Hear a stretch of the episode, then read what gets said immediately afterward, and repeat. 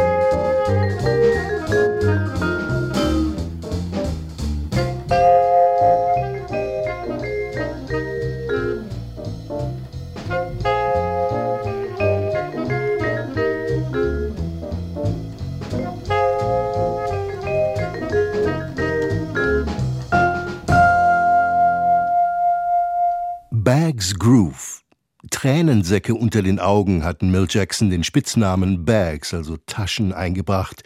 Bags Groove wurde zum Theme-Song, zur Erkennungsmelodie Jacksons. Diese allererste Aufnahme stammt aus dem Jahr 1952. Mit dabei der Altsaxophonist Lou Donaldson sowie John Lewis, Percy Heath und Kenny Clark. Drei Herren, die noch im selben Jahr mit dem Vibraphonisten eine der populärsten Formationen des Jazz gründen sollten, das MJQ. Nicht das Mill Jackson Quartet, wie es zunächst noch hieß, sondern das Modern Jazz Quartet. Bags Groove war jahrelang die Zugabe des MJQ, mehr noch, es wurde zum Standard und zu einer der meistgespielten Bluesnummern im Jazzrepertoire. Bei einer Jam-Session Anfang der 40er Jahre hatte Dizzy Gillespie den Spitzenklöppler entdeckt, holte ihn zunächst in sein Sextett, dann in seine furiose Big Band. Deren Rhythmusgruppe war personeller Kern und Keimzelle jenes zukünftigen so populären Kammerjazz-Ensembles des Modern Jazz Quartet. Jackson entwickelte das von Lionel Hampton geprägte Spiel auf dem Vibraphon weiter und übertrug als erster das Vokabular des modernen Jazz auf das Instrument. Und nicht ohne Stolz verweist er auf den ihm verliehenen Titel der Bebop-Innovator des Vibraphons zu sein. Well, I have been given the honorary title, I guess, in respect of being the bebop innovator or predecessor on that instrument, the mm-hmm. vibraharp. In other words, being the first to change the instrument in terms of style and the approach of playing after Lionel Hampton. I guess I have been given that credit. Hier ist eine Aufnahme, die noch zur Hochzeit des Bebop entstand, 1948. Evidence. Mill Jackson liefert mit seinen eleganten Improvisationen einen Kontrapunkt zum kantigen Spiel des Pianisten Thelonious Monk.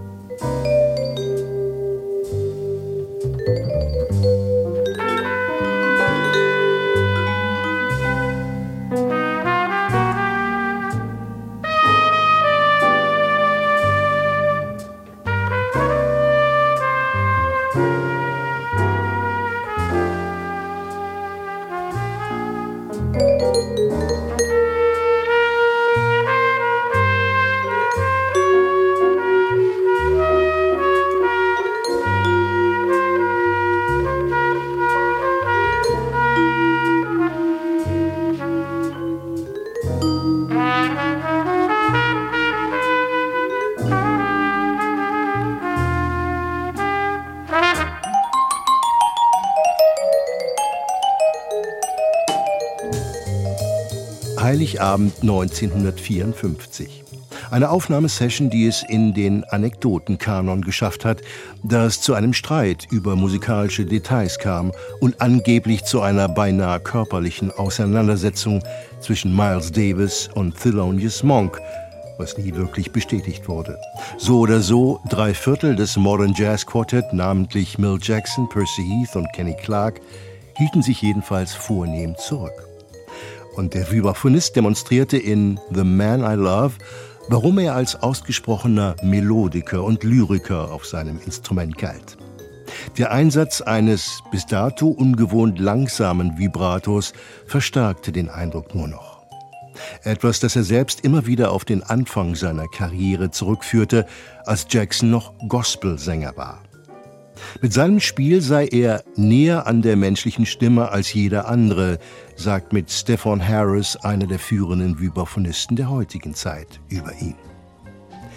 Die vokale Qualität von Jacksons Ästhetik ist ein Erbe seiner musikalischen Sozialisation in der Kirche, ein anderes sein Feeling für Blues und Gospel. Das machte ihn zu einem idealen Partner des Pianisten Ray Charles, und beide zu dem, was ein LP-Titel von 1958 ankündigte, Soul Brothers.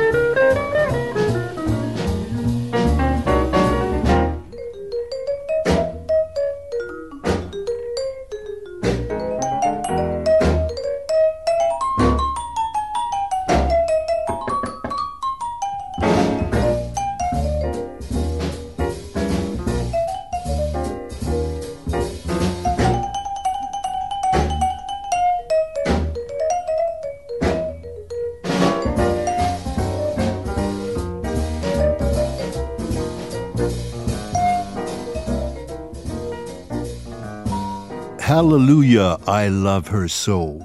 Die Soul Brothers Ray Charles und Mill Jackson mit Kenny Burrell Gitarre, Percy Heath Bass und Art Taylor Schlagzeug. Jacksons Gespann mit einem anderen Pianisten, mit John Lewis, hatte alles andere als den Charakter von Seelenverwandtschaft, und es entbehrt nicht einer gewissen Ironie, dass das Modern Jazz Quartet das gemeinhin als langlebigste Formation des Jazz gilt, immer wieder vor der Auflösung stand und ihr Vibraphonist bereits kurz nach Gründung der Band an einen Ausstieg dachte. Ein nicht unerheblicher Reiz des Modern Jazz Quartett lag in der künstlerischen Spannung zwischen Jackson und Lewis. Was diese beiden so unterschiedlichen Musikerpersönlichkeiten im Kleinen verkörperten, verband das Quartett als Ganzes, ein eigentümliches Zusammentreffen von geradezu klassischem Formbewusstsein und schwarzem Blues-Feeling. Der Journalist Werner Burkhardt erlebt das MJQ bei einem konzertanten Gastspiel in Hamburg.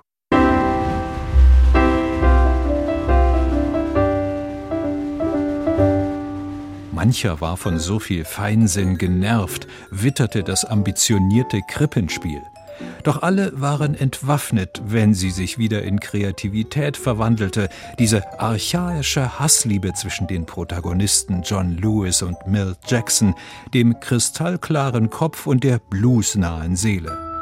Jackson war der Typ, den man bei Hamburg-Besuchen an die einschlägige Gasse führte und selber in der Kiezkneipe gegenüber wartete, bis er wieder zum Vorschein kam. Mit John Lewis ging man tagsüber ins Steinway-Haus und kaufte Partituren von Mozart, Stravinsky und Schönberg.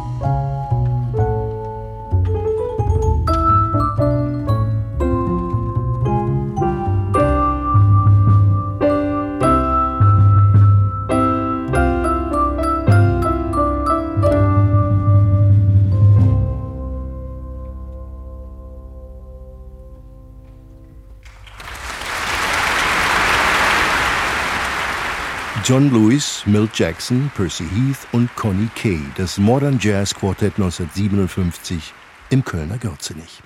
The Queen's Fancy, ein passender Einstieg des Konzerts in der Domstadt, denn mit Lewis Fable für barocke Fugen demonstrierte die Band gleich zu Beginn, was nicht weniger als ein Grundpfeiler ihrer Ästhetik war, eine coole Verbindung von Jazz mit kompositorischen Elementen aus der europäischen Klassik.